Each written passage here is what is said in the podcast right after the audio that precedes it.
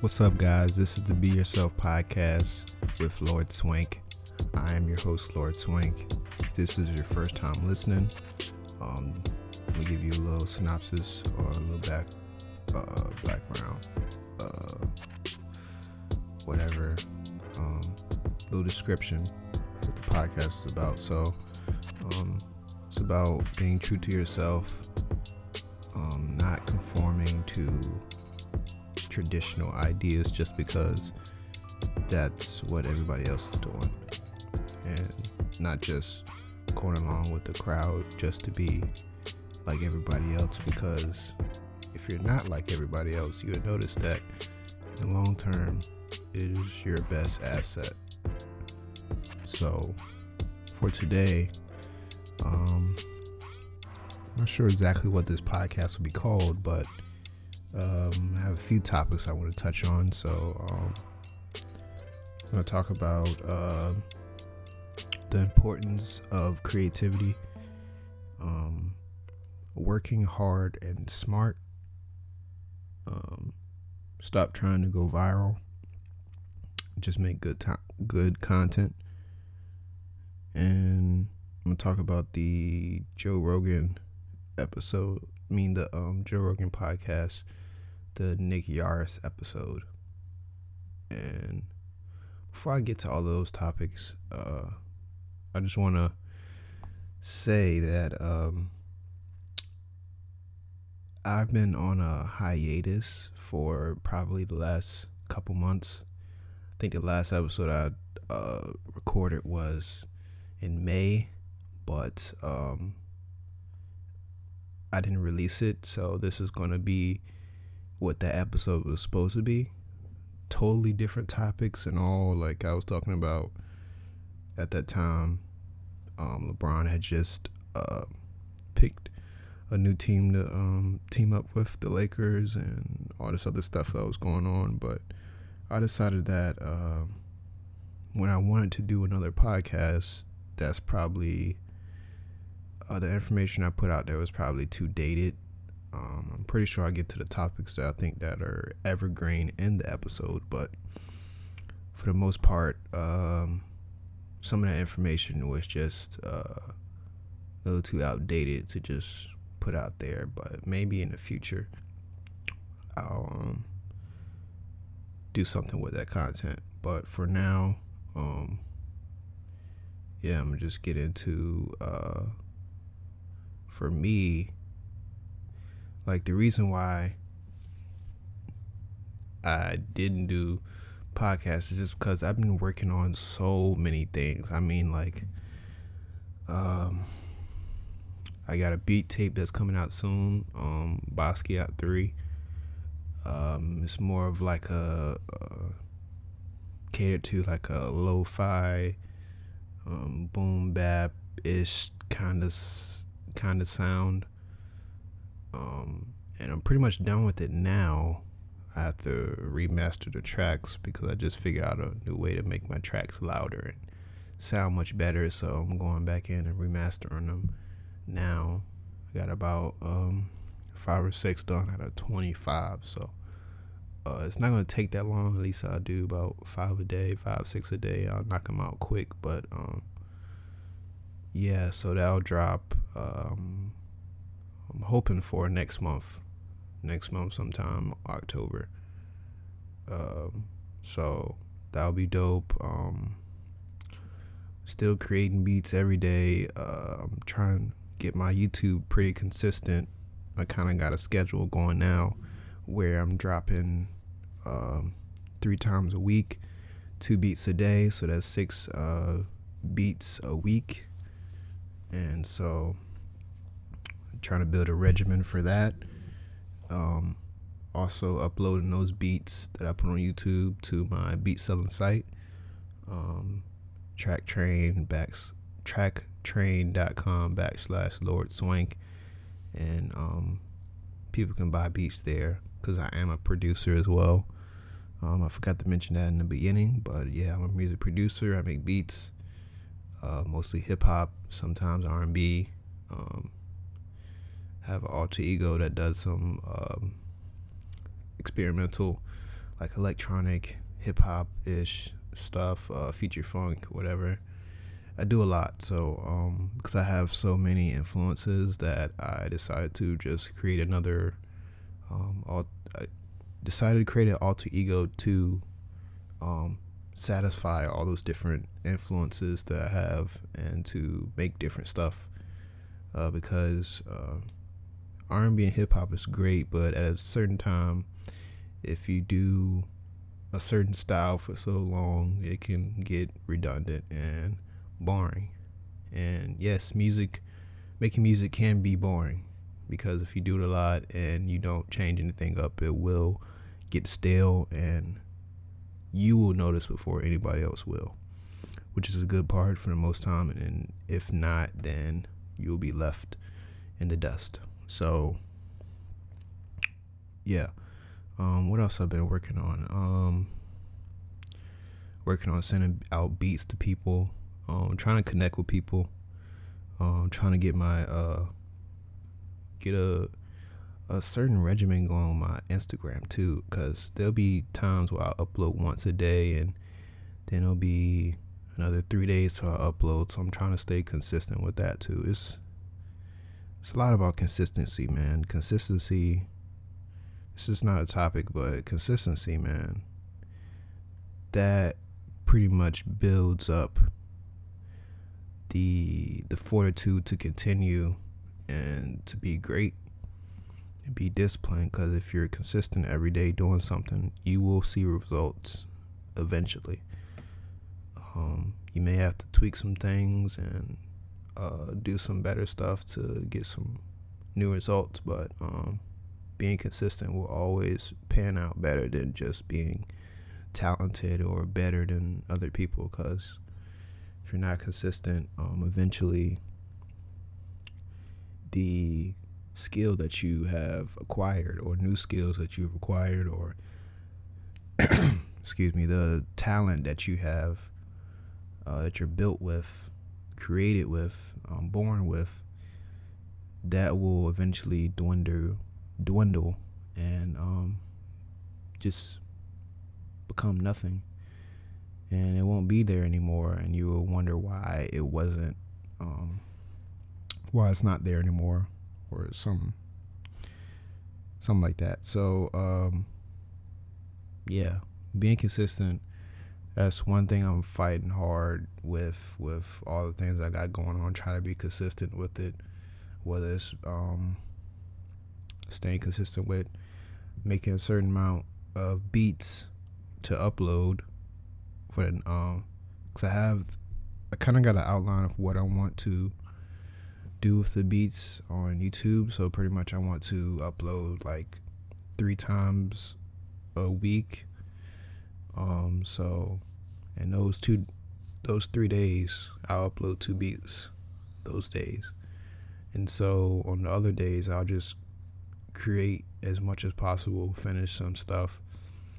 And those will be the beats that'll be on the upload days. And so I think that was a better idea than just um, what I did when I first started, which was just upload every single day, which um, it was good. Excuse me. It was good to a certain extent, but um, it just got uh, the I I had enough beats to do it, but it's just it was too hard to keep up that same regimen, just dropping two beats a day for like uh, 50 uploads or whatever. It's just, it's crazy. And I have enough beats to do it, but it just got burnt out because I was trying to upload two a day and still make stuff um, every day. And, ugh. Yeah, it just, it was hard. So, kind of got this regimen that I'm trying to get going. So I think it's the best idea for it. So yeah, um, pretty much just trying to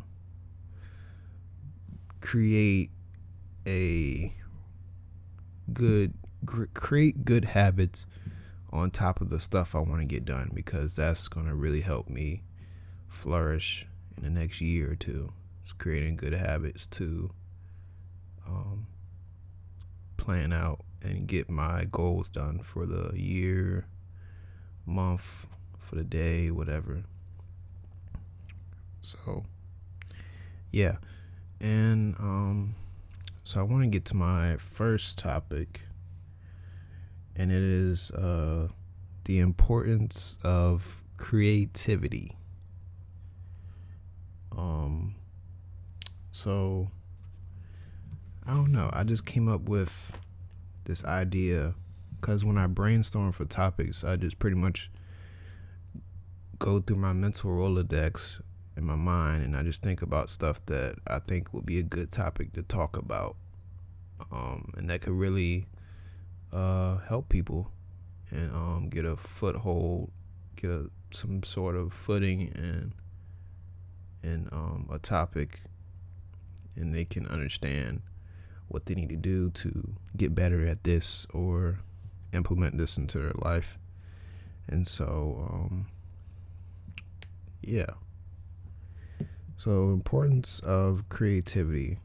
And I think it's really important. Most people don't tell you this, like, especially when you're in schools from K through 12, college, uh, whether it's a job you work at, people in a corporate setting act like creativity is not the reason why there the lights is still on in a place.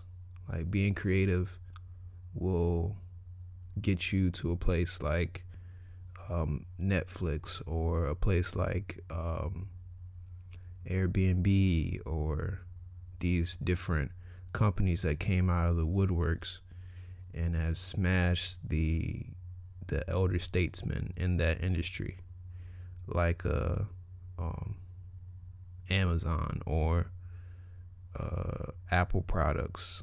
Apple um, changed the way phones are, changed the way a phone should be, has to be, uh, the standard. Uh, like I said, Netflix, um, Airbnb, uh, Uber. Forgot about that. Uber and Lyft. Like they changed the landscape of what that industry is supposed to be so like now someone came up with the great idea of everybody can be a taxi. Just fuck anybody being a taxi than being a dickhead. So you gotta um you gotta uh conform and and be okay with these uh, people just because they're the only people that pick up people and take them to a destination. So now everybody can do it, and you don't have to deal with the certain people just to get to where you want to go. Anybody could be a driver, so that's cool. And another way that somebody else can make some money without having to be stuck at a, a shitty job just to make money and survive. So, uh, I, I'm gonna go off on a lot of tangents this episode because most of these topics they they get uh, my, my blood boiling in certain aspects because like this topic people act like like I said before like people um whether it's adults or educators or whoever some people don't um realize that creativity is in everything. And if you're not being creative all the time or to a certain extent in your business, you're not going to survive because there are other people being more creative, being better, being different that will wipe you off the face of this earth and wipe you off of your high pedestal that you're on. So, um, for my first topic, I mean, not first topic, but uh, first little bullet point I wrote down. Um, I really should have cited my source on this, but I forgot the video I saw. It was I think it was a kids video on creativity and like the effect of creativity on kids and something like that. But um says here the common misconceptions on creativity. Uh, only about art. Something only a few are born with, not as important as technical skills. Does not lead to economic value. And so the retort to those misconceptions is that like it's not only about art. Everyone can um, be can learn how to be creative and it complements technical skills better and it creates economic value. So, if you think about it, if I were in like a corporate, like a job setting, um, let's say I'm a sales guy. I'm a sales guy at a company. I don't know what industry this is, what this is, but just roll with me here. I'm thinking as I'm speaking right now. So, if I'm a guy looking to get into a company and I have a couple candidates that are up against me, if I will better be served for the job if I'm able to know a little about a lot instead of being a specialist in just one position and getting the job and or somebody else being a specialist in this position and they get the job but when they're asked to be flexible and do x y and z they're not able to just because they're just a specialist in one position and if I'm the person that has, I'm good at that position, I'm not the best as the other candidates, but I know a lot about, I know a little about a lot of stuff that goes on in the company, then I should be better served to get the job. Because if you think about it, I can be better used as an asset on a team because I can do a little of about uh, I can do a little of the more flexible stuff that they could need in this industry. I know this is kind of a heady um, scenario, and hopefully you're following along. But yeah, like if you if you know a little about a lot of stuff that can better serve you in any job field, any industry that you're willing to go into just because like you can be used in different places. And like you would be better served to um, be a strong and and complementary player to a team uh, that can ultimately do well and thrive in whatever industry this is.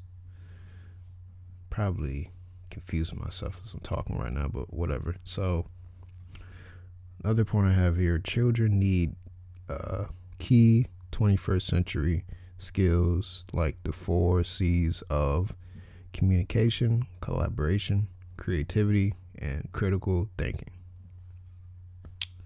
In order for children to not just survive in this new millennium, but to truly thrive. Tim Magner, the Partnership for 21st Century Skills. And that is a quote from him, and that is pretty accurate. Now, of course, he's pretty accurate. He, I'm pretty sure he knows more than I do. Um, but of course, uh, communication, collaboration, creativity, and critical thinking that's pretty much when I think of K through 12 and college, that's pretty much what most of what you're getting. A lot of communication, a lot of collaboration, um, a lot of creativity.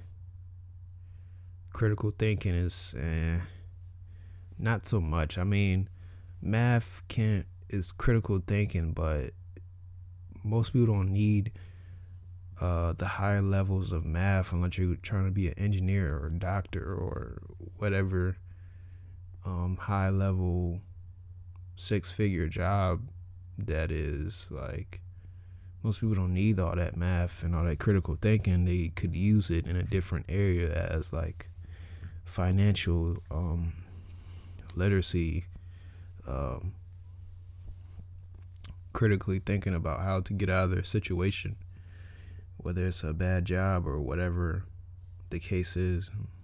Um, critically thinking about um, how to solve problems in their job. If it's a job where you're pretty much the problem solver, like a, a manager or or whatever the case is. Um, another point. Um, in the future, success will hinge not on how much we know, but on our ability to think and act creatively. This quote is by the Joan Gaines. Joan Gaines Cooney. I wrote this in all cap, her name in all caps. I don't know why, but Jones, Joan Gaines Cooney Center. So, yeah. I wrote, I don't know why I wrote it in all caps. It's confusing, but from the power of POW, WHAM, children, digital media, and our national nation's future. Yeah, that is so important. One thing I forgot to mention um, earlier in the podcast is that like I've been um, trying to get a regimen going of reading my books that I bought in this in this year so far. I probably purchased about there's about three in this room. I think it's three downstairs too. Yeah, about six six books so far that I purchased this year, and um, um, almost finished with uh, about two of them so far. The um, Gary V's uh, "Crushing It" um, book. I'm almost finished with that. I'm almost finished with um, Rich Dad Poor Dad book. Um, I'm learning a lot in that book too, and I know a principle or something I remember in that book was uh,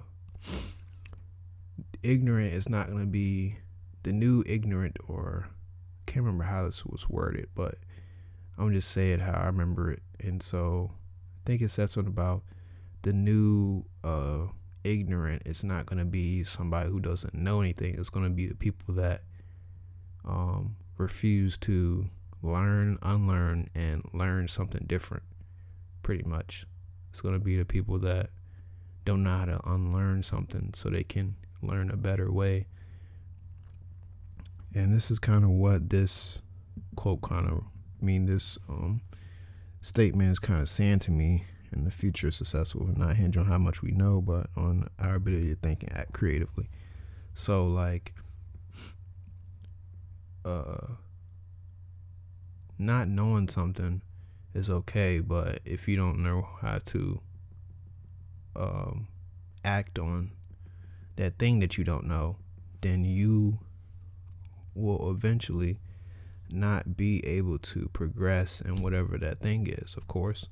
So if you keep doing that for a multitude of things, you're going to be in the same place in all those different areas in your life. Like if that's your love life or uh, financial stuff, um, career, hobbies. If you just kind of like don't know something or you're at a a certain fork in the road and a certain um, area in your life, you know, don't know how to seek those things, then you're just gonna be stuck there and you're going to stay stuck there until you figure out that you need to get better at that thing or find a way to overcome the obstacle or whatever it is. So, um, another point if we nurture creativity from a young age, if we value original and different ways of thinking, excuse me, um, if we share and build upon those new ideas, we can equip our youth to pursue a dream, start a business, learn a language, solve solve a proof. I don't know what that solve a proof. I don't know what the freak I just wrote down. So uh, take a risk, draw a picture, or change the world. That is pretty awesome. I'm gonna take a sip of water because my I just ate so yeah.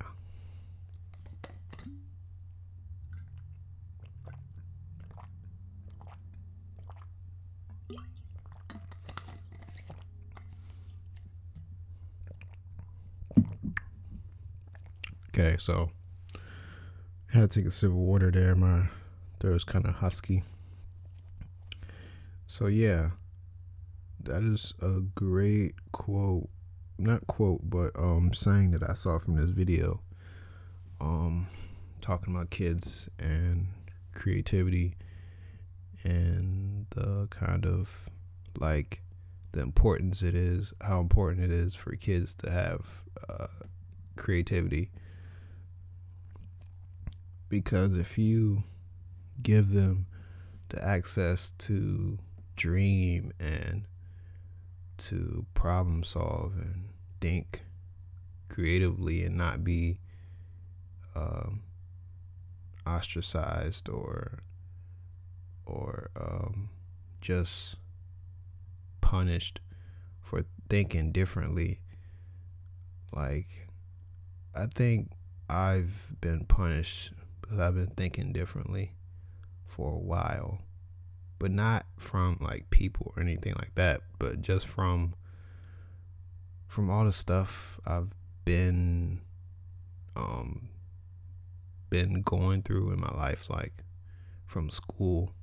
Like I always I didn't I don't think I thought differently. I mean like I've thought differently, but it's more now than when I went to school earlier in my life, but now I feel like I'm feeling the remnants of my thinking differently because I'm trying to. Everybody, most of the time, is trying to go through a traditional path to uh, success or whatever that means to that person. Like, go to school, get a job, um, get a good paying job so they can feed themselves and uh, find a a man or woman to eventually marry or have kids with and grow old and die and all that good stuff. But I've kind of been pushing back on just that traditional like conveyor belt lifestyle because I want to do a lot of things before I even think about settling down it's a lot of life I want to live, a lot of stuff I want to do. So I mean, I think differently in that sort of case. And I don't think I should keep just trying to hit my head against this wall that that I'm trying to do, like getting uh, or staying at a, a, a job that I hate. Eventually, I will quit and do something different because I feel like I'm wasting my time trying to be what everybody else is because I I just can't do that. And I say those are like my ways of thinking differently and I've come to these conclusions. I didn't just like I wasn't born with this conclusion in my head to like do something entirely different with my life.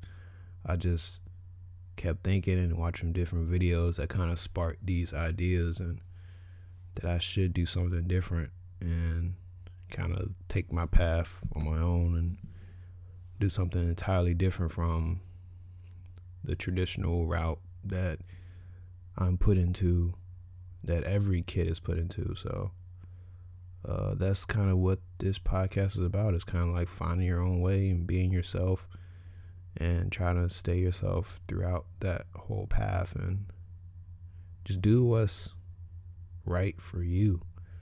Because in the long term, um, you're going to be the one that has to deal with all the consequences of your actions and uh, the consequences of not um, thinking about yourself in the long run and taking in so many um, opinions that you just uh, don't think for yourself anymore, which sucks. But happens to a lot of people. And I'm trying my best to not be one of those people where I just take in everybody's advice and uh, don't think for myself and don't think about what's going to make me happy. Jesus Christ. Probably shouldn't eat before I do this podcast because my throat is real husky, but it's whatever. I'm going to fight through it. Drink some more water and stuff like that.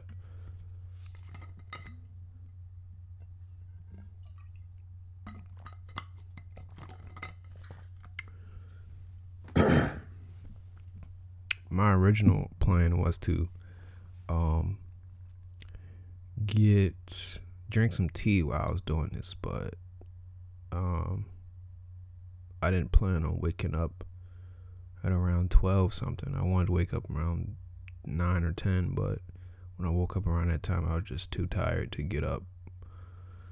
So I just went back to sleep, which was a bad idea because now I'm doing this at 2 in the afternoon and I want to do this earlier, but stuff happens. So, so um, creativity has become both the driving force of economic progress and the decisive source source of competitive advantage.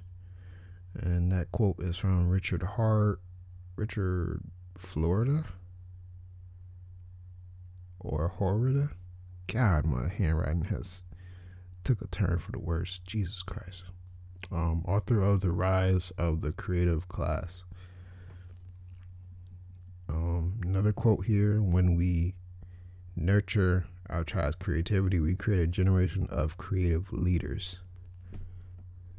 Yeah, because if you think about it, someone nurtured to a certain extent um, a guy like Steve Jobs or Elon Musk or Jeff Bezos or um of these type of people, Bill Gates, uh, Mark Zuckerberg, um, any other per- creative person you can think of, somebody nurtured that mind to a certain extent. Someone gave them some game, or they have had access to somebody, give them game, maybe found a YouTube video, who knows? Um, maybe their environment has helped them to help their mind to be cultivated and molded into being molded their creativity into being the person they are to this day.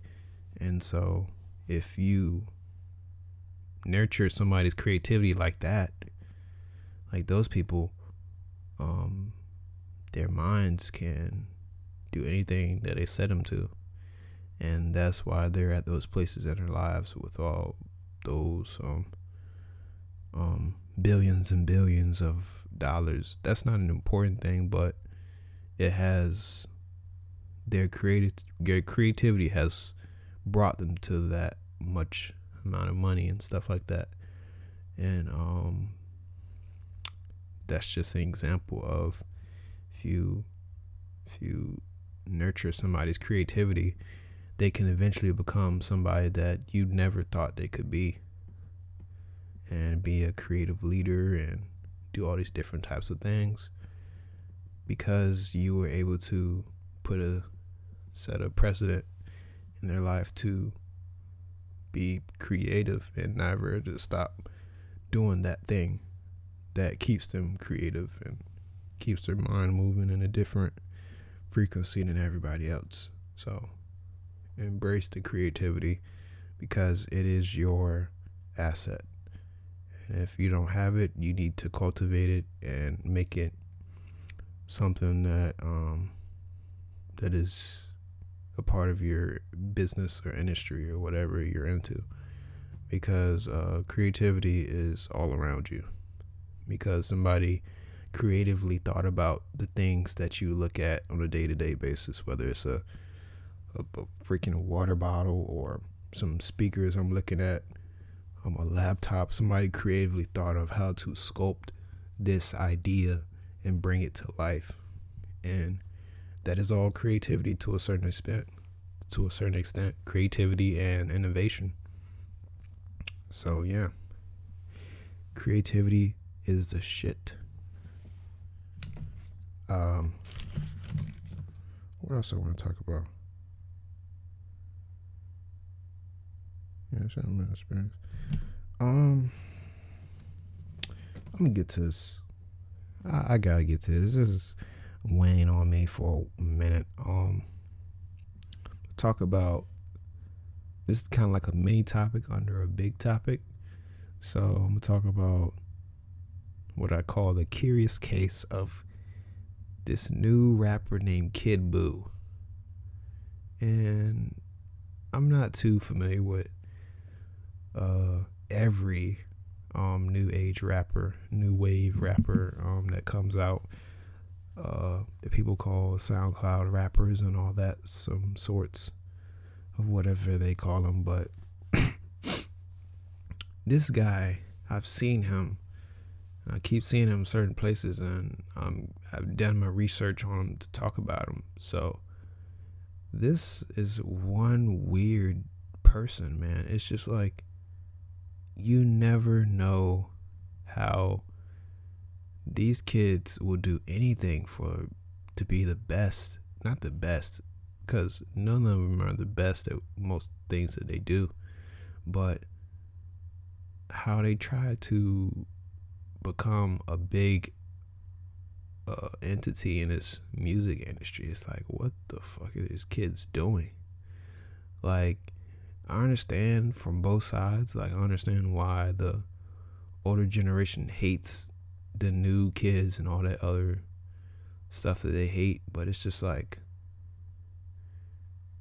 these kids don't know anything about, for the most part, they know about hard work and dedication, all that execution and shit, but they don't care about the process and care about making sure they put out good um, music and good content to make sure that they have a solid fan base that will never leave them, whether they fall off or whatever. And this dude, he's a new viral rapper. I call him a viral rapper because he does so many stuff, so much stuff that it makes so much stuff that looks like he's trying to go viral doing it on the internet. So like first thing I saw was um he claims he's a clone. I remember seeing that the uh the not yeah, I saw the video on DJ Vlad where he claims that he's a a, a clone from a from a, a, cloning facility and oh my god, I was just like, what the fuck is this motherfucker talking about? He says he's a second generation clone from Clonaid in Toronto. And I was just like, what? And obviously that's not true. It's just stupid to even think about, but I was just like a clone, really? It's funny cuz maybe in another 30, 50 years a rapper could say that when technology has caught up to these stupid ass statements. But a clone motherfucker? I was just thinking, I was just like, what the fuck is this motherfucker talking about? A fucking clone. The gall of this retarded motherfucker. To say a clone? Jesus Christ, man. And so, as I'm researching, I find this this um, video um, from his ex girlfriend, and it's like a 50, 40 minute video, and she explains about her her time being with him, and that he lied about having a secret family and having a kid, and uh, lied about his age and I will get to how old he is. He actually is, not the uh, the age that he's claiming he is. And um, she said overall that he is a compulsive liar and bad person in general. That's what I got from the video. And she, I remember this one thing that kind of stuck with me was that she remember I don't know if she either woke up and heard this whole thing going on, but I remember she was in another room and she overheard a conversation that he was having on the phone where he was really distraught and and upset at this person he was talking to. Jesus Christ. I lost my phone. I'm tripping. Sorry about that. So, um, he was talking to this person on the phone. He was real mad, upset, and so he had um, he was he overheard she overheard him talking and saying that something about a kid and blah blah blah, and she was like a kid, and bro, what the freak? This episode is just not going right for me with my background noise and shit, but whatever. So yeah, she over him talking about a kid. Um, she kind of confronted him about it. Uh, yada yada yada. Um, she eventually found out he wasn't his uh, his age that he was claiming to be. And I think she said she was like 18 at the time or something like that. Something crazy. I was just like, I think he was like 23, 24 at the time which is alarming. Like,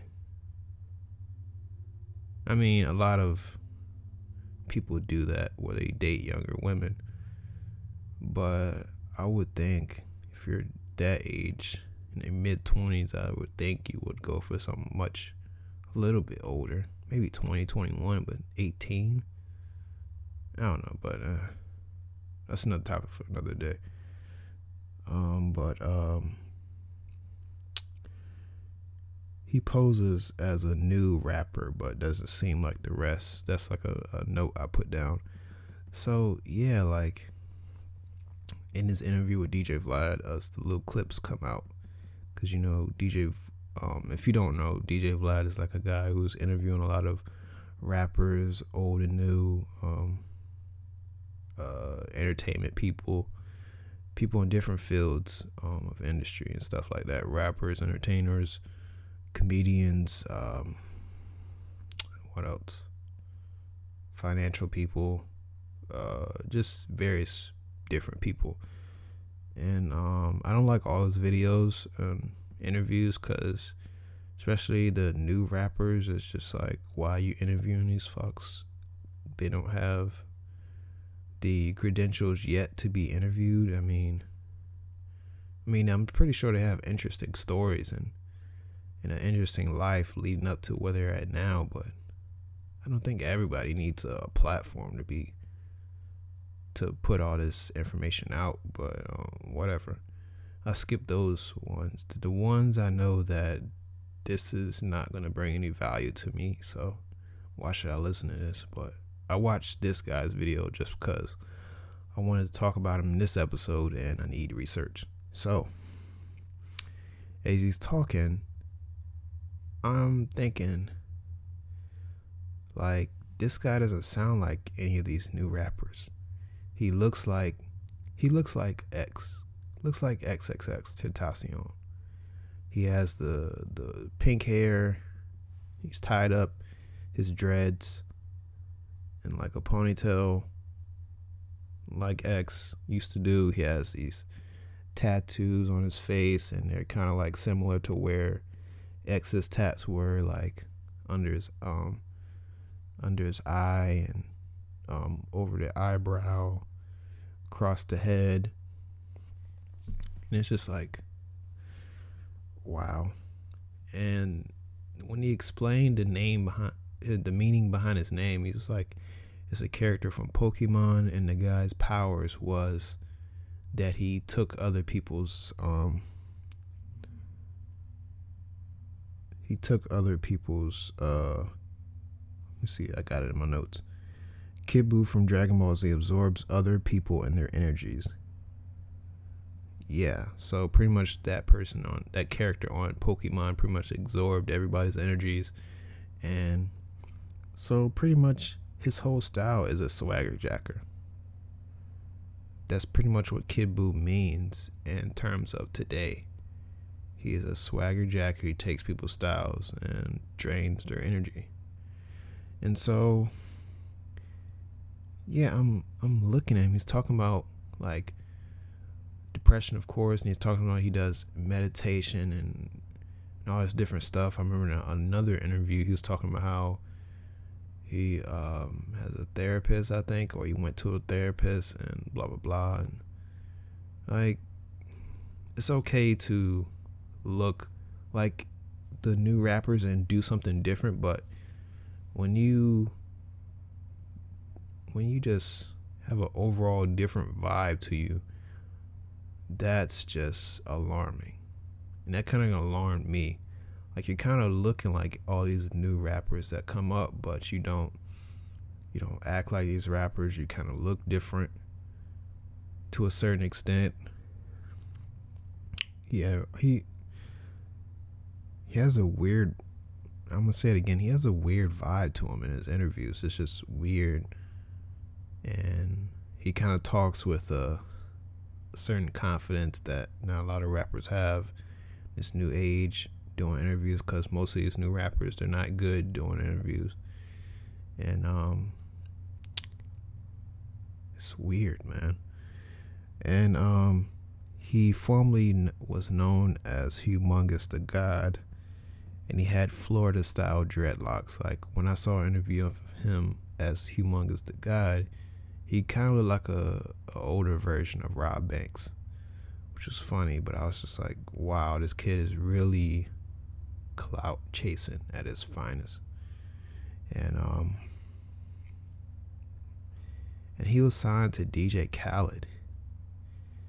And I'm kind of looking at it like why is DJ Khaled signing this kid? This guy, like why did he sign him? And I've kind of been questioning DJ Khaled over the last couple of years about his music and stuff because I think the last um, album he put out was pretty garbage. But like to sign this kid, I'm just like, wow, what if what are you doing? Maybe you're not the the musical person that I thought you were. Like this kid had no talent whatsoever. Watching those um the music and videos. Excuse me gosh. This episode is wild as a But, uh, yeah, so I was kind of questioning what he was doing with signing this guy when he has no talent whatsoever. But anyways, um, what's another point I got? Uh, yeah, like I said, he pretty much jacked uh, Triple X and Ski Mask is Ski Mask Slump God style um, and flow on his songs. Funny thing is, he said he, in an interview he isn't a fan of X either, which is strange. I mean, you look like the motherfucker, you rap like the motherfucker, and he does the little like ad lib that like like X and Ski Mask would do that. A, he would do that. I mean, he did that in an interview. One of another interview he did, and I was just like, what the fuck, man? yeah, this kid is a huge troll. So, um, and I remember watching a couple videos of people exposing him, like exposing like the real um, facts about this kid, and not just stuff that he says in his interviews and whatever. And so I have some really good information on him. One says his actual name, uh, Marquis Santiago. He says he's 24, but he's actually born in 1990, 1988, which would mean, which would mean he's 30. He was arrested in 09 for child abuse and robbery. That was pretty alarming. And this dude pretty much says he's a clone to pretty much uh to get away from those charges that he's had. So he can always say that, oh, that was the my the clone that I had. That was him that did all that. He could easily revert to that. And he's had and you could tell from if you look up that person name and on Google you will see his mugshot and he has this one tattoo on his neck and it's the same tattoo on Kid Buu's neck, along with the other tattoos. And he has a nose job, and if you look in his face, you can tell that his kid is older. Cause you, cause he shaved all his hair off his face, but you can easily tell. Well, I can, just by looking at so many pictures and videos of this kid. It's like you can easily tell where his beard used to be because he's light skinned, so you can kind of see the, the outline of where his beard was. And of course, he's going to continue shaving it so he can look young, but he's not, he's 30. So, this dude is so freaking weird. And then I saw a video not too long ago of him stealing Adam 22's cat.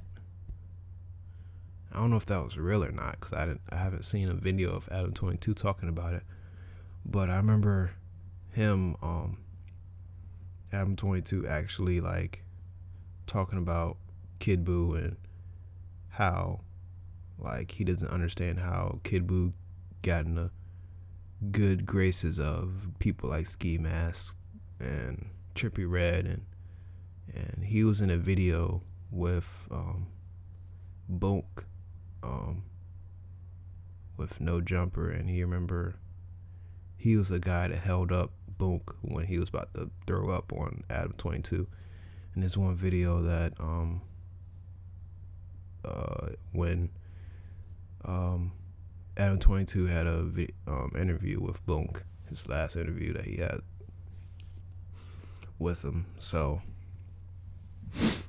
yeah, this yeah, this guy's weird, but he's in some weird circles and I remember in one interview he was talking about how on a new record or song he, he got like Quavo and Takeoff on it. I'm just like, how does he how do you get those type of features when you're relatively unknown? And it's not like you've seen him out and about on it gram talking about new music, dropping new music. You just kind of like he's like a figure that's just now coming up with all these features, which is that says that the alarm goes off the the the industry plant alarm goes off in my head when I think about oh you're I never heard of you but you already have a Quavo and Takeoff and Migos feature. Like what? You're I don't know who you are. I, I'm I'm not continuing to hear your name when it's talk about music. It's mostly mostly talking about um the antics he does. Like I remember I was on his page and I saw on his Instagram page and I saw this one. Actually, I wasn't on his Instagram page. I was on the Explore page, and I clicked on this one video because it's kind of blurred out, and it said, uh, had this like advisory on the video, like some of this footage in here is inappropriate or whatever, some type of advisory, and I was like, I mean, what's the worst it could be? Like some some some ass and titties or something. And I was just like, all right. So I clicked the video and it was of Kid Buu, and he was talking in this hillbilly voice, kind of a um, impersonation, and he was saying something about he's gonna smoke this hog or whatever, and he has this giant. Like when you first click the videos of him, he has a a mask he's about to put on. He has this flamethrower, like a flamethrower, like in what's the in one of the Call of Duties. I can't remember. He has a flamethrower. He has some girls in the back watching, group of girls in the back watching, and he's basically um, torching a a pig. Like he has a pig, and he's like he has a pig that's kind of like um, stretched out and this thing, and he tortures the pig, and with the flamethrower, and he puts the pig on the on the ground or whatever. It's all burnt up and killed. He has this machete. He cuts the head off the pig, picks the head up, and eats a piece of the pig on the back of the head. And when I watched the video, I was like, this is the most disgusting, demonic thing I ever seen in a long time. I mean, I've seen some pretty disgusting shit on the internet, but I've never seen something so odd and weird as this freaking video. I mean, it's just like, what the freak am I watching? I remember I watched it and I was just like, yeah, this is definitely to give me some some nightmares, or not even nightmares, just like some horrible shit to think about before I fall asleep. Like it's to take a lot of like comedy specials and motivational shit to get this out of my brain for a minute. Like I remember just watching Two Girls One Cup. That was bad, but this shit right here was just on some another level. I mean, it wasn't as disgusting as that was, but it's just like jarring to look at somebody do that now. I mean, people do a lot of stupid stuff on the internet nowadays. You see on Instagram or whatever social media you have, but that shit I saw, I was like, what the freak, man? And so, yeah, this kid is just weird, man. And what else? Uh, kind of have some things I saw here. So he's like, kind of came up with this formula. So not a formula, but something that I thought would represent him. He pretty much is like a deviant. He has the deviant virality effect of like a six nine, but he has no talent. Like he's just as viral, chasing deviant person on the internet, just like six nine was when he first came out. He was talking about he was he was shitting on everybody and and all this other shit and telling people to suck his dick and uh, he has the his Breakfast Club interview when he said is he lets his nuts hang and shit. Like he says shit for to be viral and all that. Like you type his name in, it's super viral millions of views on most of the stuff that he's he's involved with. When his name pops up, that's why a lot of people uh, talk about him as soon as he does something stupid. So he has that effect on him. He tries to do that, and you can see it because that pig video is just some disturbing shit. And I can't. I I stopped doing I I like like it's it's got to a point where it's just like this dude is so weird and is so off-putting that I can't watch any of his stuff anymore. Like I can't like I can't look at anything that has to do with this kid. I have to run away from it. It's so demonic and just ah, it's just so bad for the soul, man. So what else I got here? He used to be signed to DJ Khaled, of course. Like I said, what else I got? Uh, he has a 12 year old daughter now. Yeah, so when an ex girlfriend video, when I was just watching that, she said in the video he had a six year old daughter. When she was with him, he was 23, 24 at the time. So now he's 30 uh, yeah, four plus six, that's ten. My math is horrible. I don't know what the fuck I'm talking about. But yeah, uh, yeah, it was she was six when he was in his 20 he was 23 24 whatever time he was with her and now he's 30 she is 12 and i remember watching some of his vlogs and shit and it's just a weird dude, man. Saw him, he was doing a photo shoot with Lil Tay, and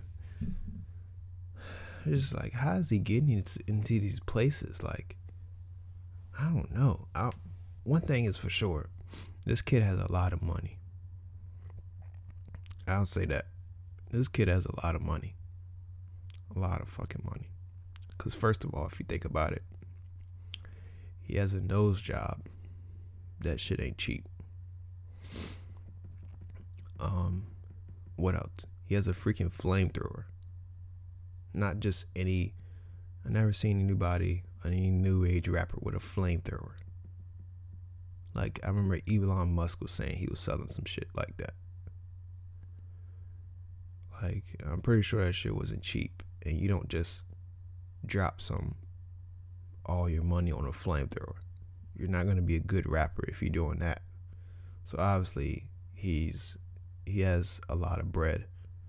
And I remember in one interview he kind of mentioned how he has supported himself because um he was responding to like this uh uh question that or statement that Kevin Hart said about these new age rappers with our tats on their face and stuff like that. And I don't know who interv- who lets this guy interview, but this guy on Power 106, I think, on the West Coast. I forgot his name, but this dude really does some bad interviews. Like I'm watching his interviews, he just he is so awkward and weird. I mean, not weird, but super awkward. He, he kind of asks bad questions, and they don't really lead to anything, and just it's just bad interviews. I don't know why this dude keeps doing interviews. Interviews are horrible, but this interview I saw with him, uh, this Kid Buu guy again, um, with this uh, dude does bad interviews. Um, so he like, so Kid Buu responds to that statement of Kevin Hart saying the um, having the tattoos on your face, how you going to support yourself when the rap shit don't work out. He pretty much said that like there's other ways that you can support yourself without a job. Like he was talking about how like you know those pyramid people call pyramid schemes where uh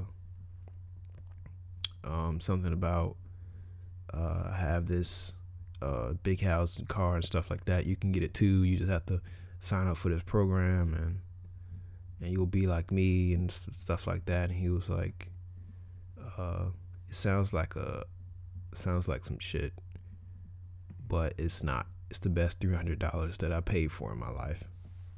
Best three hundred dollars I spent, or something like that. And um, he was probably talking about like uh, drop shipping or something like that, or some type of internet um, service to make money.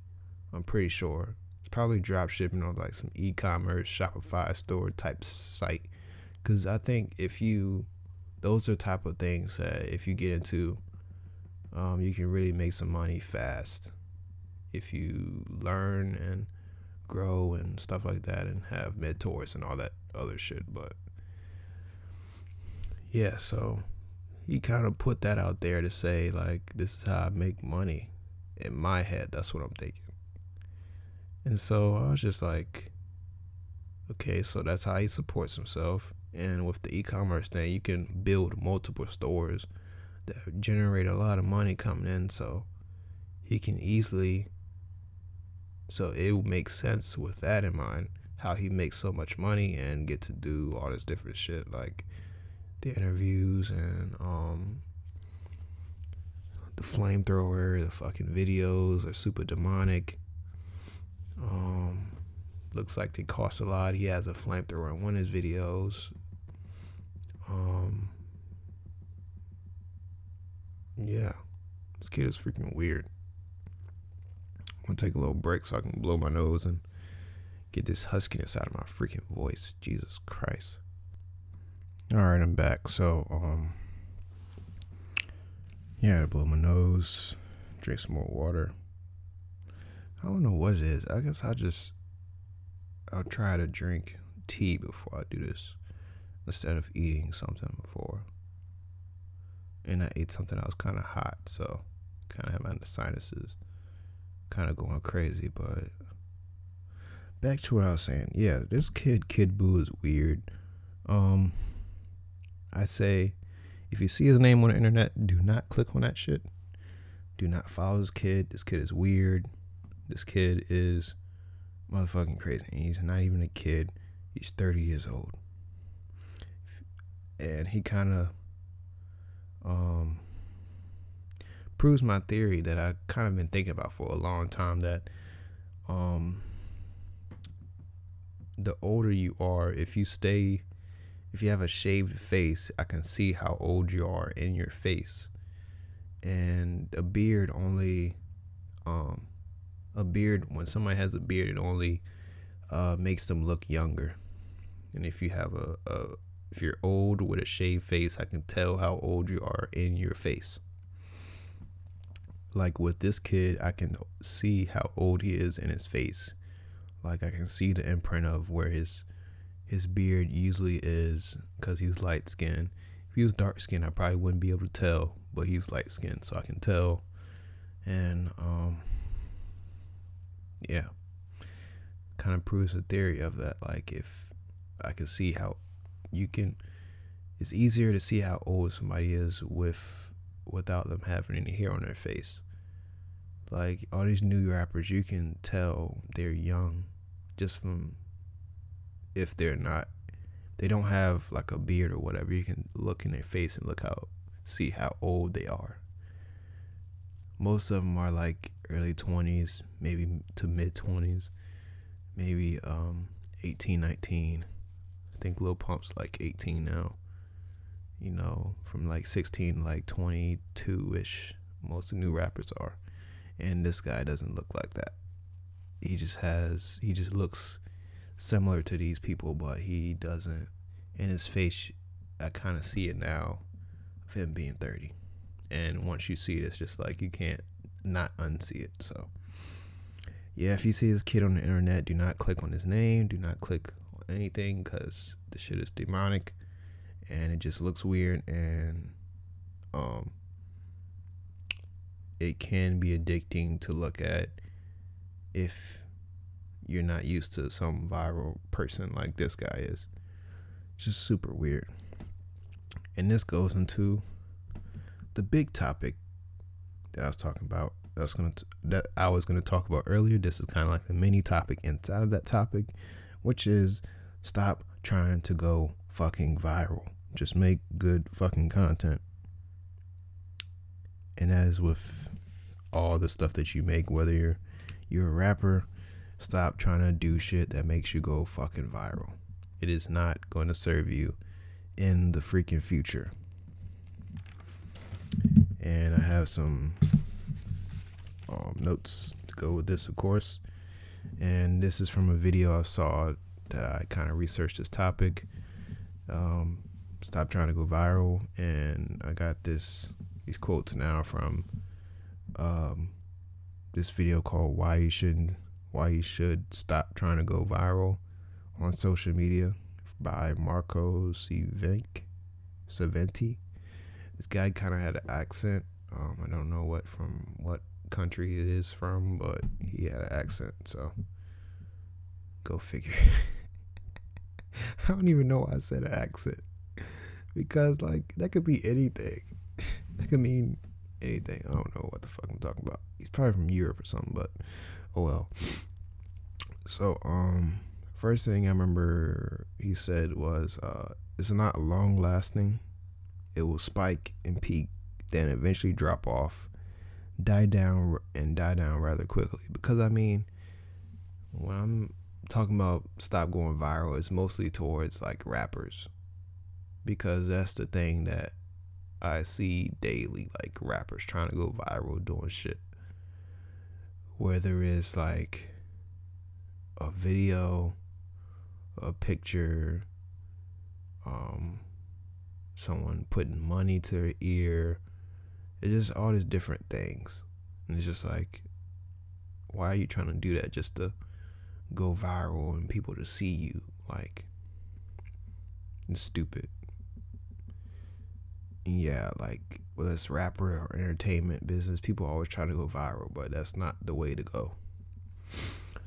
Another thing, uh, with all the people that have viewed the content that went viral, they are not one necess- They are not necessarily your target market slash audience, unless your business like Amazon or Coca Cola, a big business where most of the population would or could be your potential customers.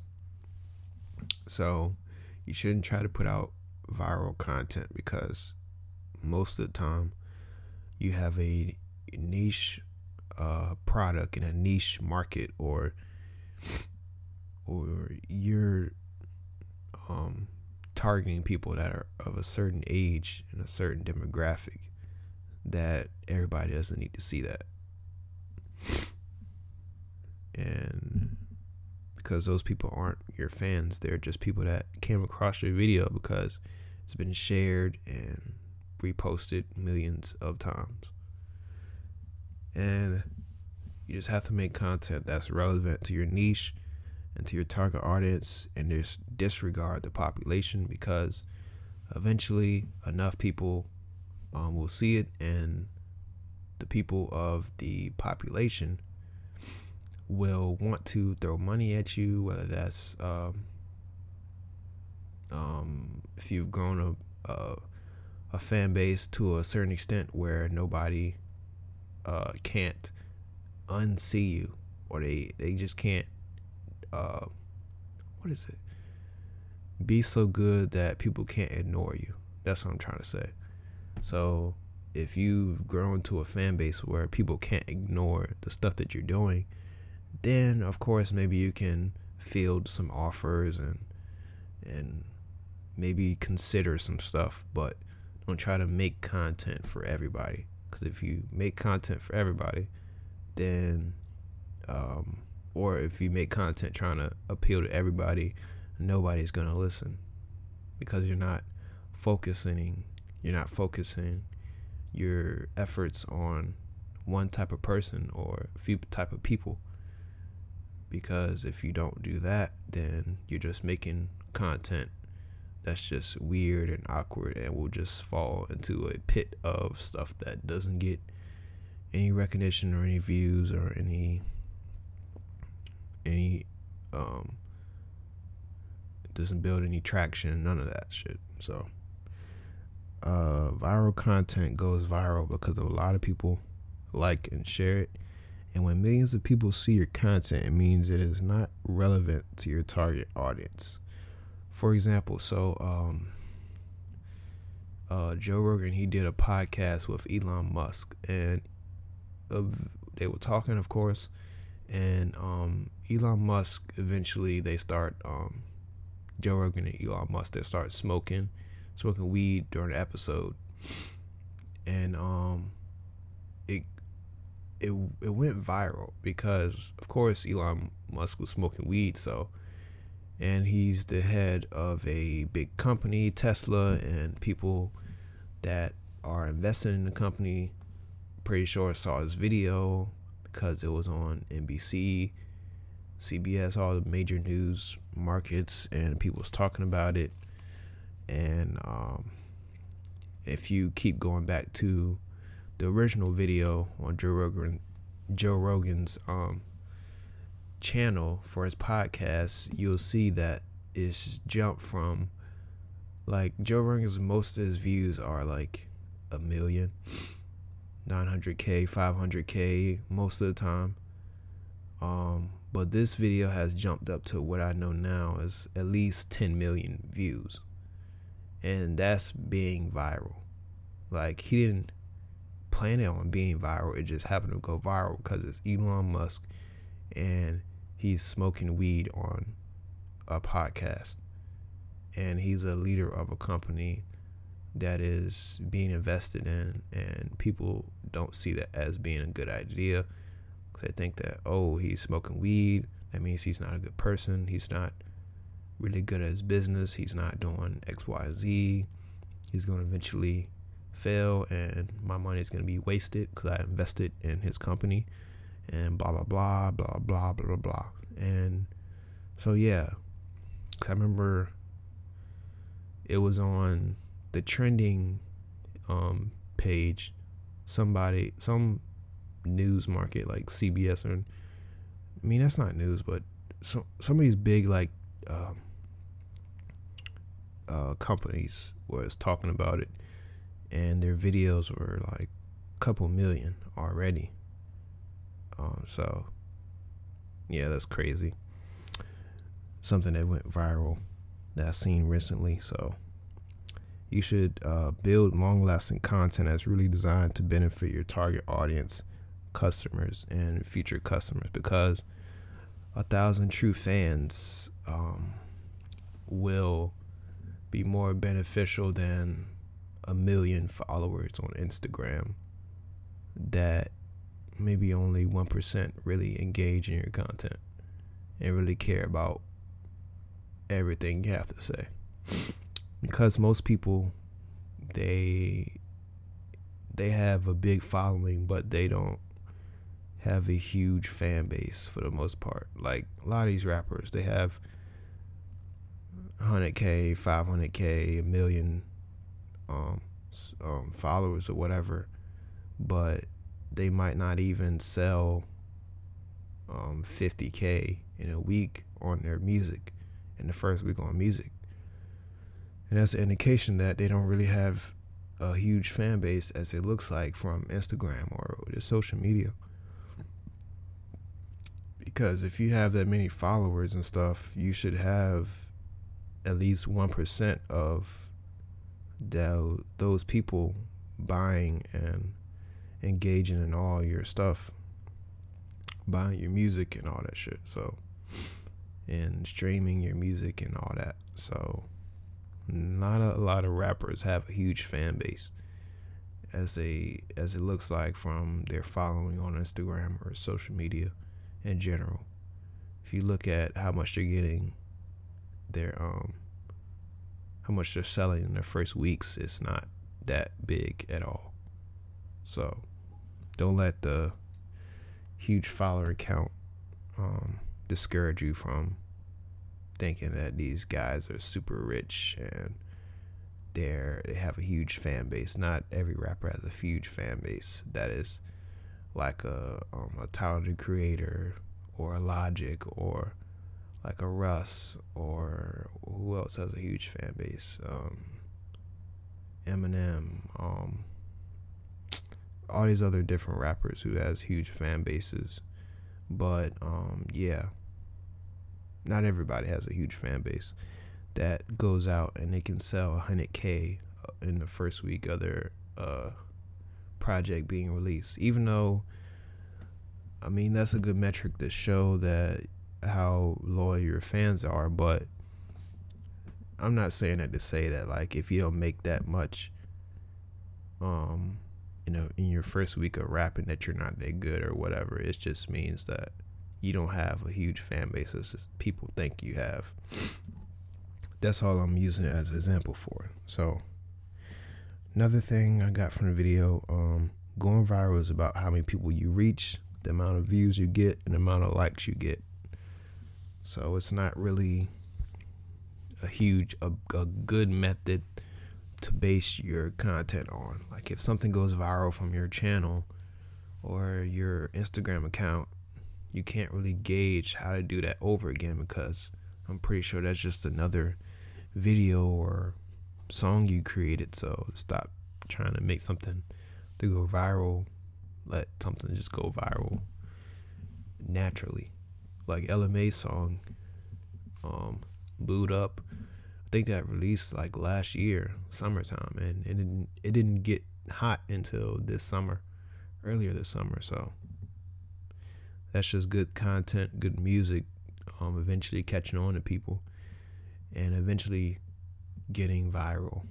I mean, of course, maybe it could have because of a a meme or whatever, but that happens. But it doesn't really um, doesn't suit people well to just go viral just because. Um, this is from another video, Why You Don't Want to Go Viral by Tom Scott.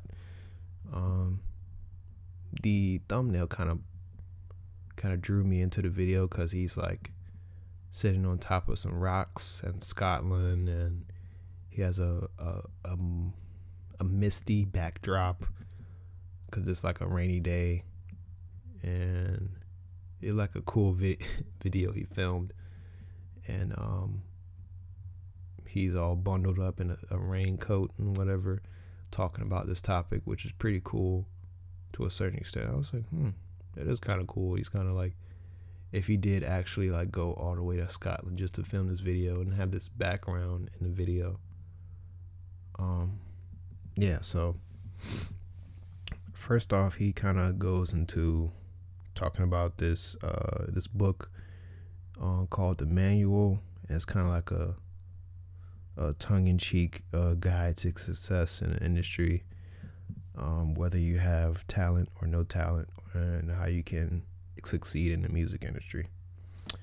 And um, he talks about this little excerpt that's in it that kind of, um, that kind of uh, put a different perspective on going viral and stuff like that. So it says the majority of number ones are achieved early on in the artist's public career before they have been able to establish reputations and build a solid fan base. Most artists are never able to recover from having one, having a number one, and it becomes the millstone around their necks to which all subsequent releases are compared. Either the artist will be destroyed in their attempt to prove to the world that there are other facets to their creativity, or they succumb willing to willingly and spend the rest of their lives as a traveling freak show peddling a nostalgia for those now far off. Wow. Like when I remember reading that as I was writing it down, I was like, wow, that's fucking crazy. That pretty much explains why these rappers, singers, whoever is in the music industry, they get that one hit and they're just done. One hit. And they try to make some stuff that trying to go do kind of replicate what they just did and it just doesn't work because they they created a hit with no fan base. So the song goes viral. They like the song, but they don't like you for the most part. So you got to mm, create more content so people can actually like you and build a fan base, which is sad and it sucks. Like, yeah, you've got a lot of eyes on you, but you don't have any people that really care about the music you put out. And that's that's jarring to hear. I never want to go viral. I mean, I want to build a fan base. And I'm pretty sure that's what a lot of artists want to do. Like I'm pretty sure like Lil Yachty, like um I think he got on to uh get got on from rapping and he had started rapping like maybe six months before he blew up or whatever. He was in his college dorm room eating ramen noodles. And eventually like maybe in six months he blew up with a song and off to the races he was. So that's it's kind of like an indication to show you if you see a person that has gone viral or has made a song, their first song has went viral, then that means that they have to catch up to their virality. They have to catch up to how viral that song is as far as a fan base, as far as content, whether it's music or whatever industry you're in, you got to keep creating more content so people won't believe you're a fluke. You're a one hit wonder and all this other different type of stuff. So, yeah, that's why you should hope that you, your, all the stuff you do does well, but doesn't go viral. Especially if it's your first pieces of content you're putting out into the world, especially it's like music or art or whatever. And another point he said is that um, if you're a one hit wonder, then it's not you that's popular, it's that one hit. So oh my god, so many people I could think of right now that's that people don't love their songs. I mean, people don't love them; they love their songs. Like I don't love Six Nine, but there's a couple songs he put out that are I like a lot, like Gummo. Um, what else I like? Uh, is it Kiki? No, it wasn't Kiki. But it's it's not just that song, but it's some other songs that I like by Six Nine. And um, I don't really like him, but I like the songs. Um, I like uh, some of Desiigner's songs. I don't really like Desiigner that much. Um, who else? It's a lot of people. Can't think of right now, but um, cause there's a lot of people that have had good songs, man. I kind of actually like them. Oh yeah, Fetty Wap. Um, I liked a couple of his songs. At first, when he first came out, I didn't like his songs but uh, eventually they grew on me, and I was like, oh, okay, this is kind of cool. And I didn't really like him, but I liked the songs. Um, what else? Um, there's a lot of new rappers that I kind of like their songs, but I don't really like them as a person. But yeah, that kind of sums up that topic. Stop trying to go viral, make good content, because in the end, uh, you can be building a prison for yourself because of the content that has went viral for you and you can't escape from it because you'll be just a person that like this manual said the manual said um a traveling freak show peddling nostalgia for for those now far off yeah, so um, next up I want to get into uh, it's about almost an hour and thirty. I clocked in almost here, so I'm gonna try to wrap this up. I don't want it to be two hours, that's for sure. Um, so um, next topic is working hard and working smart. Um, this research I did is mostly on how to work hard, not smarter. How to work smarter, not harder. Sorry if I confuse you. How to work smarter, not harder. But both are um, are pretty uh, are pretty um, essential to success in whatever you're doing. So uh, let's see here. Set boundaries. Um, this is a video from um, Evan Carmichael. This is some quotes from the video. Evan Carmichael, Eight Ways to Work Smarter, Not Harder. First one, um, set boundaries. You have to use your time wisely. Um, like if you're an entrepreneur, you can't just lollygag all day. Um, cause this is your business, and you can't just use your time however you want it. Because if this is your excuse me, if this is your business, um, it's your responsibility to put in work so you can thrive on a day to day basis. So if you like if you're at a, working at a company somewhere, they're not gonna let you just lollygag all day. You have to get some work done because this is your job and this is how you make money. And this is what your job entails you to do. So you have to make sure you do that every day or whatever task you have to do that day. So, yeah, you can't use your time wisely. I mean, sorry, confusing. You have to use your time wisely. You have to set boundaries, whether that's like you block out a certain amount of time in the day to say, no one can reach me at this certain amount of time I'm working. So, if you want to reach me, you got to reach me before that time or after. So, um, yeah, so uh, another point is uh, use the right tools. Um, because working hard will only get you so far. So let's put a scenario together. Um, so let's say I'm a person tells us to uh like a person tells us to break down this wall, right?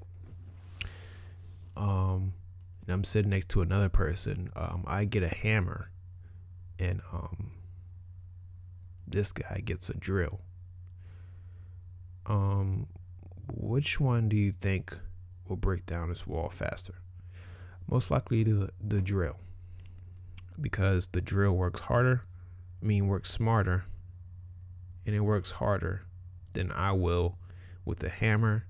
I can work as hard as I can, but you can only work so smart with a with a hammer because it's all strength, and that's what a lot of people do. They they they value hard work over working smarter because a lot of people can make money but if you're working hard to make money and not smart at all, you're not going to go too far.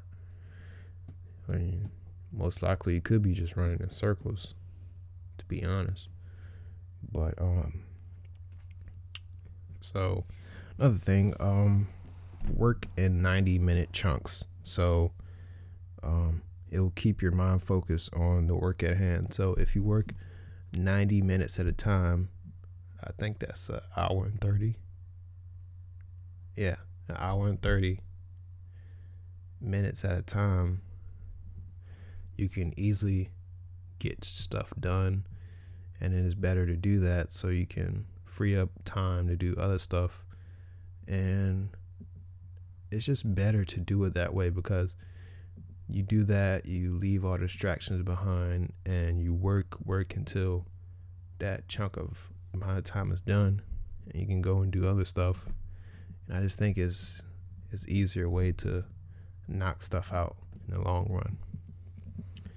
Cause I've done it with making beats, and I've done it with like just like this podcast. This is passing a minute and thirty now, and um, uh, whether that's sports, working out, a lot of stuff that you can do 90 minutes straight and um and then come out of that 90 minute chunk and um rest recover do all these different types of things and then come back to doing some more work for another 90 minutes. So that's pretty cool pretty good. So um another point the 80-20 rule. You must you should use the 80-20 rule so the 80-20 rule is prioritize your tasks, get the most important things done first. And I remember this coming from Tim Ferriss first when I first heard of the 80-20 rule. Um so always like always have a different list of tasks to do every day. Like like I said in the in the beginning of this podcast, I try to get a regimen going on my YouTube and um, I'm finishing up my uh, beat tape that I'm trying to drop on all DSPs platforms and stuff. And so I have a, kind of like a regimen to complete those goals. So um, I'm dropping two beats for um, three days a week, which is six beats a week and I have a regimen to where I'm constantly working on beats every day, but there are certain days that I have to release some new beats on YouTube and on my beat site and stuff. So, as I'm putting a list of stuff on a note card uh, for me to get done, I am putting next to each uh, task I'm pretty much putting like a uh, some stars beside it of how many stars equals like how important it is, and I try to get those done first. And usually you try to knock out the biggest thing you want done for that day. And like today on my task like sheet or whatever, I want um this podcast to be done, recorded today. And it's my biggest task that I want to get done today. So I'm doing it now And if I don't get anything else done, I'll be okay with that.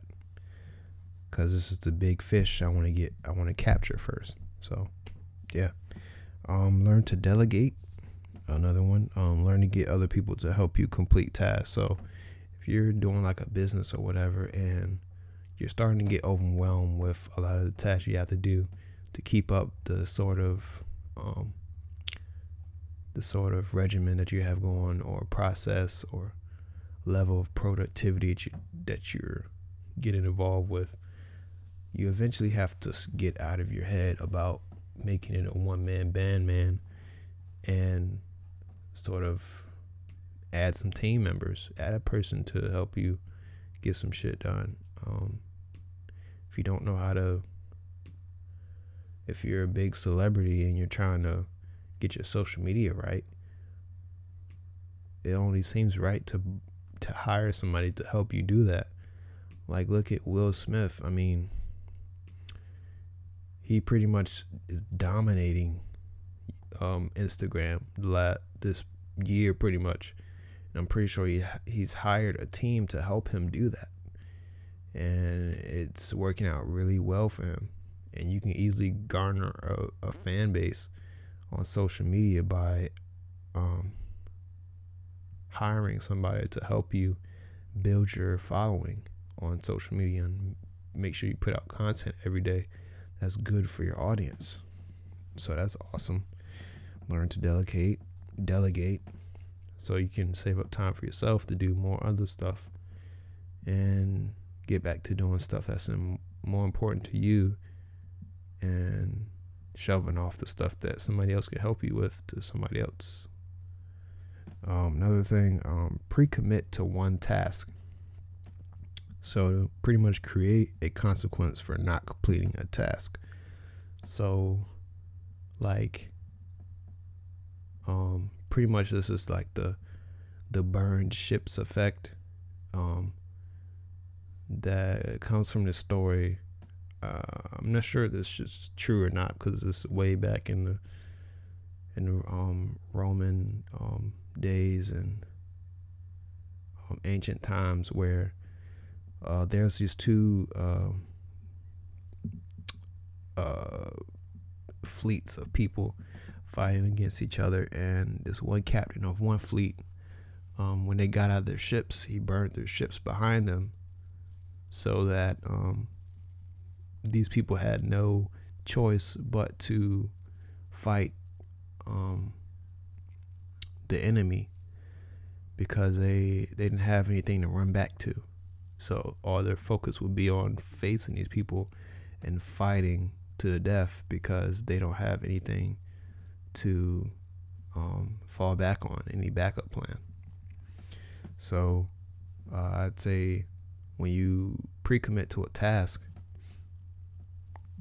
you can um, say that you can um, you can commit to do something and then make sure that when you commit that if other stuff comes up to um, to dis- disregard those other things because you've already committed to doing something.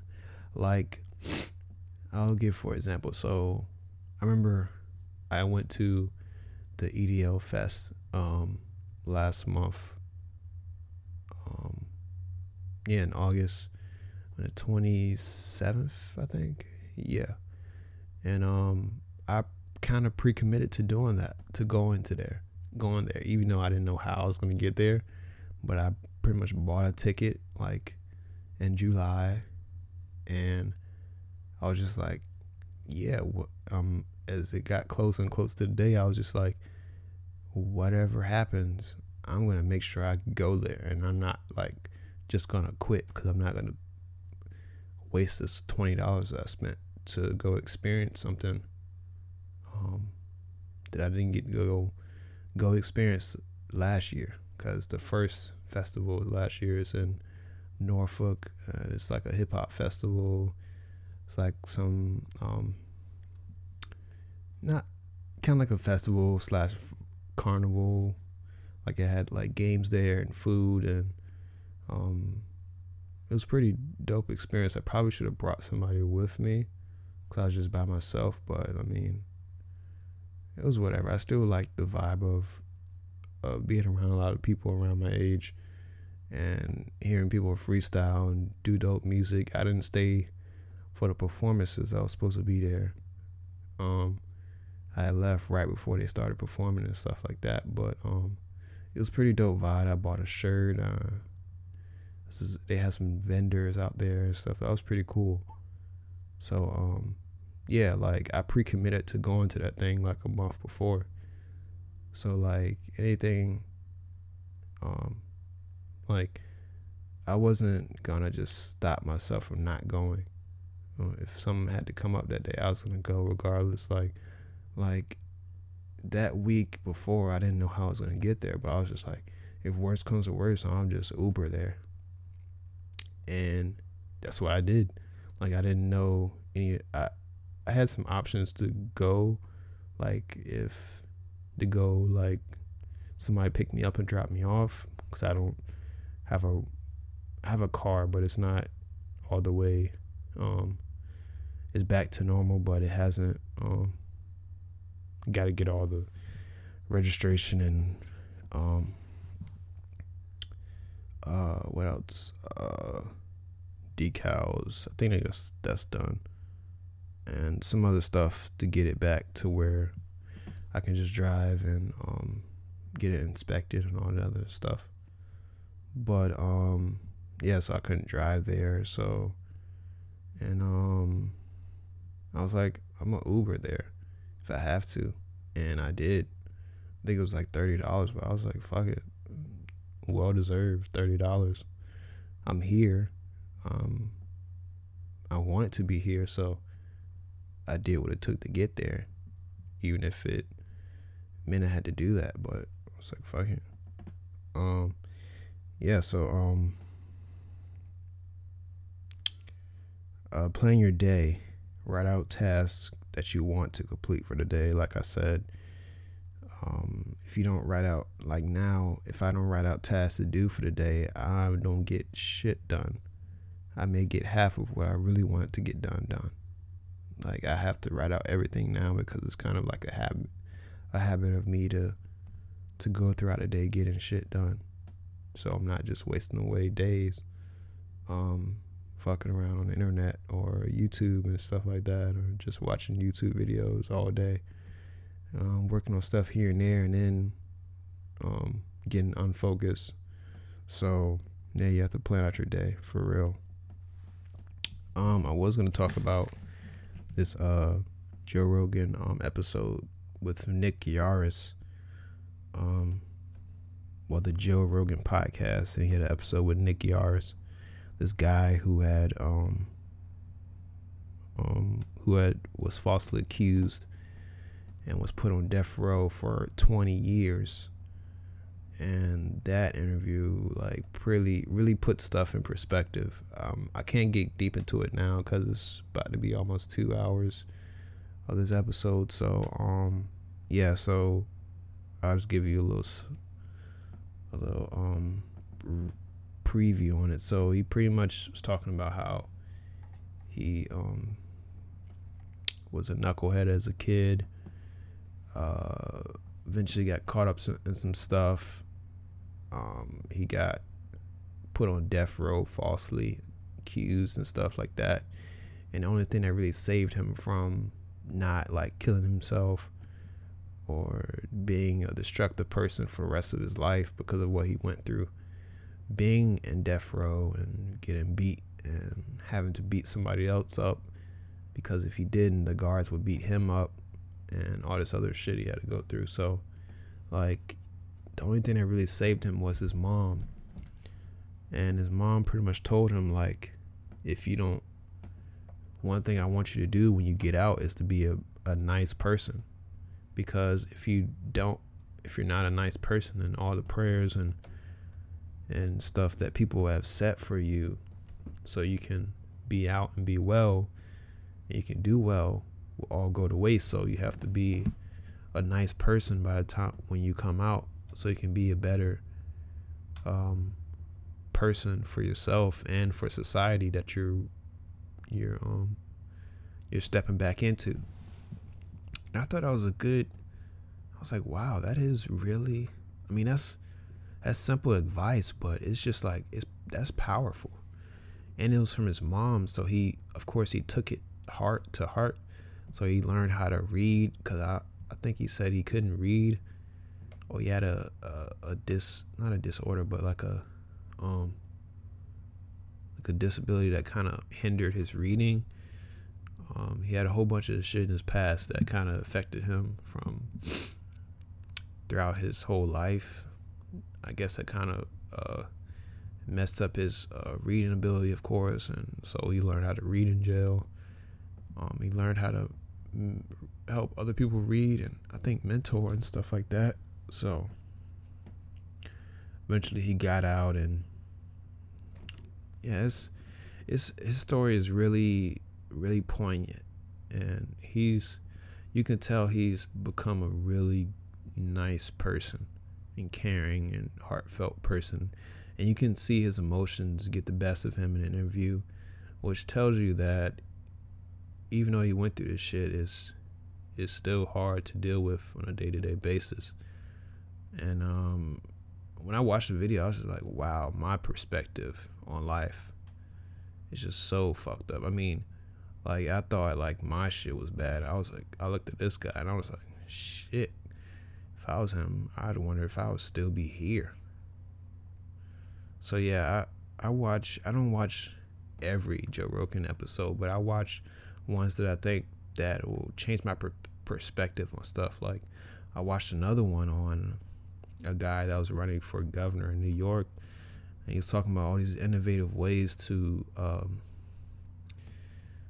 to configure and reconstruct the whole um, system that New York has for stuff and get away from all the different fees and um, stuff that they pay that that New Yorkers think that they shouldn't pay like so much in uh, fees on Metro and um, getting on the um, the bridge to cross the bridge and stuff like that, and uh, innovative uh, innovative way innovative way to um, reconfigure the whole education system in New York, and it was like, wow, these these ideas could really be used for this country, so we can stop just shelving out money to everything and like giving it money, like thinking money is gonna change everything. But he kind of took an approach of like, we're gonna,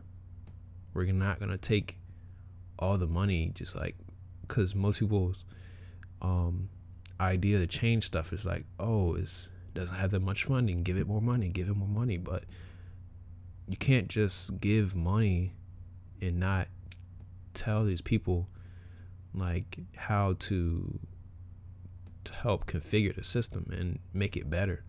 Because giving more money is just gonna fuck things up more. Because if you don't know how to manage the money, you're not going to make it any better by just giving more money. Like, if you think about it, like, uh, let's say, um, I just came up with this scenarios while I was saying this stuff. Now I kind of forgot it. But um, if you like,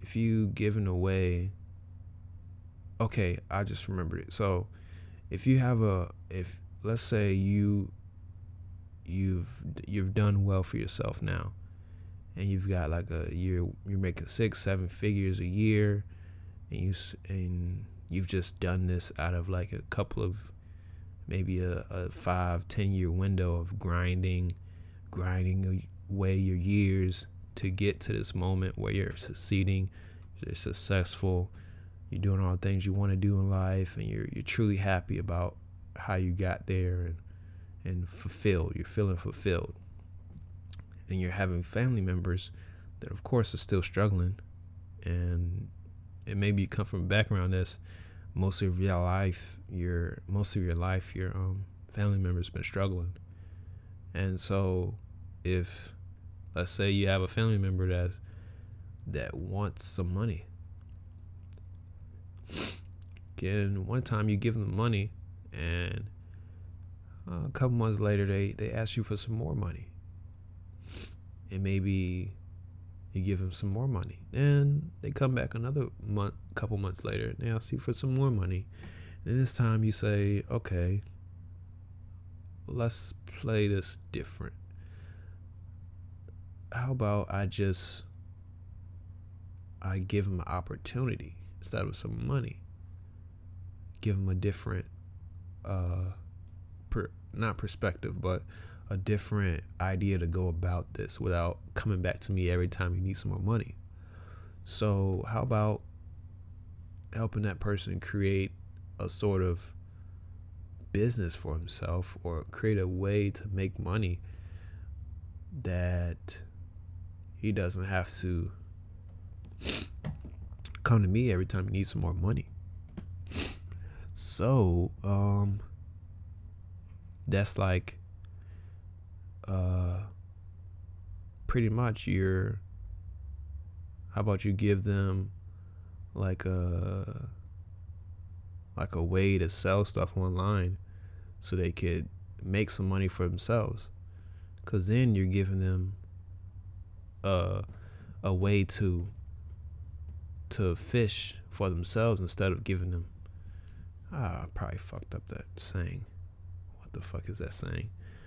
Uh, if you give a man a fish, if you give a man fish, he'll always come back more. But if you teach a man a fish, they'll they'll eat for life or something like that. I don't know. I can't remember at the moment, but yeah, that saying. So it's just like if you teach somebody how to fish, they'll never need you anymore. And um, what's the point of just giving fish away if you don't teach people how to get it themselves? And so that's kind of I don't know what path I'm kind of going on, but yeah, but yeah, I kind of watched Joe Rogan's episodes to um to watch some interesting people talk about different stuff and now I'm starting to learn a lot about, I mean, learn a little about a lot. Like I'm starting to learn about the education system, and now I'm learning about how, um, about a person on death row and how they could be falsely accused and all this different stuff they can um, go through in jail, being on death row in the toughest prisons and stuff like that, and about uh, like I was listening to one podcast with uh, recently with um, TK Kirkland. He was talking to this one guy who was homeless, and um, he was talking about how the homeless guy was talking about how he um, these shelters are like kind of like like a scam to a certain extent because these people that are working at the shelter are making lots of money where they're driving driving like Benzes and Audis Audis and stuff like that, and and um, he was trying to revigorate the system and stuff like that for the people in the shelter, and um, they eventually kicked this guy out of the shelter, um, because he was trying to set a posi- petition up, um, to help the people get like, um, mental like like a mental like person to come in and help them out mentally and not just helping these people survive and keeping them there. Because at the end of the day, it's even though shelter is a shelter, it's like it's still a business to a certain extent. Somebody's making money from it. Um, that's why it's still there and stuff like that. So it's just like, wow, these I'm learning a little about a lot of stuff. So it's pretty cool. Um, yeah, so go check out the Joe Rogan um, podcast, Nick Yarris episode. I'm going to start to end this podcast here. So, uh, if you learn anything from this podcast, um, please uh, hit me up on Instagram. Tell me how you like it. Uh, this podcast will probably be released on a lot of different platforms. Um, my last episode, I just released it on Anchor. So, um, if you just go to my IG, lord.swank, um, you'll find everything in my bio. It's a Linktree link and it will lead you to my podcast, my beats, um, um, my beats that I sell, my YouTube. So that's pretty cool. Um, so yeah, check out all that stuff. Follow me again at lord dot swank, and um, check me out. Um, tell me how you like the podcast. Um, and um, oh yeah, um, yeah, you can find my drum kit. I just, I mean, my not my drum kit, my sample pack that I released. I have two out now. Um, one is for free. Um, if you hit me up asking for it, I'll send it to you myself. Um, the second one is I'm selling, so it's twenty dollars. It's like uh, 15, 15 to twelve uh, samples that I created in the style of like not created, but I cultivated. Like I found these different samples and I kind of looped them and uh, put them together uh, in the style of like a Curren$y or Wiz Khalifa, that kind of smokerish style, kind of like laid back feel, like a Cardo or a Sledgren type of beat that you're kind of creating. So I put together a sample pack that is for that kind of style of music. And if you make that style of music, I'll um, you can go and buy that sample pack and create some beats. So um, yeah, uh, go check that out and um, follow me on YouTube. Um, subscribe to me on YouTube. Uh, upper echelon dot upper dot echelon dot world TV. Um, that's where all my beats are, and I'll eventually start posting these um, episodes of the podcast on the YouTube as well. So, um, thank you for listening. If you got anything out of it, please leave a like, comment, subscribe on whatever platform you see this on, uh, hear this on, or whatever. Um, I'm gonna leave you guys with an inspirational quote of the day, and um, I think I'm gonna continue to leave it off like this as well. So, the inspirational quote for the day is uh, never feel bad about doing what's best for you. Um, yeah, because I'm not gonna get into it, but yeah, never feel bad about doing what's best for you, because eventually, um, that is the person that you need to feed for you to feel um, happy and joyful and all these other things. So yeah, uh, thank you guys for listening. Peace.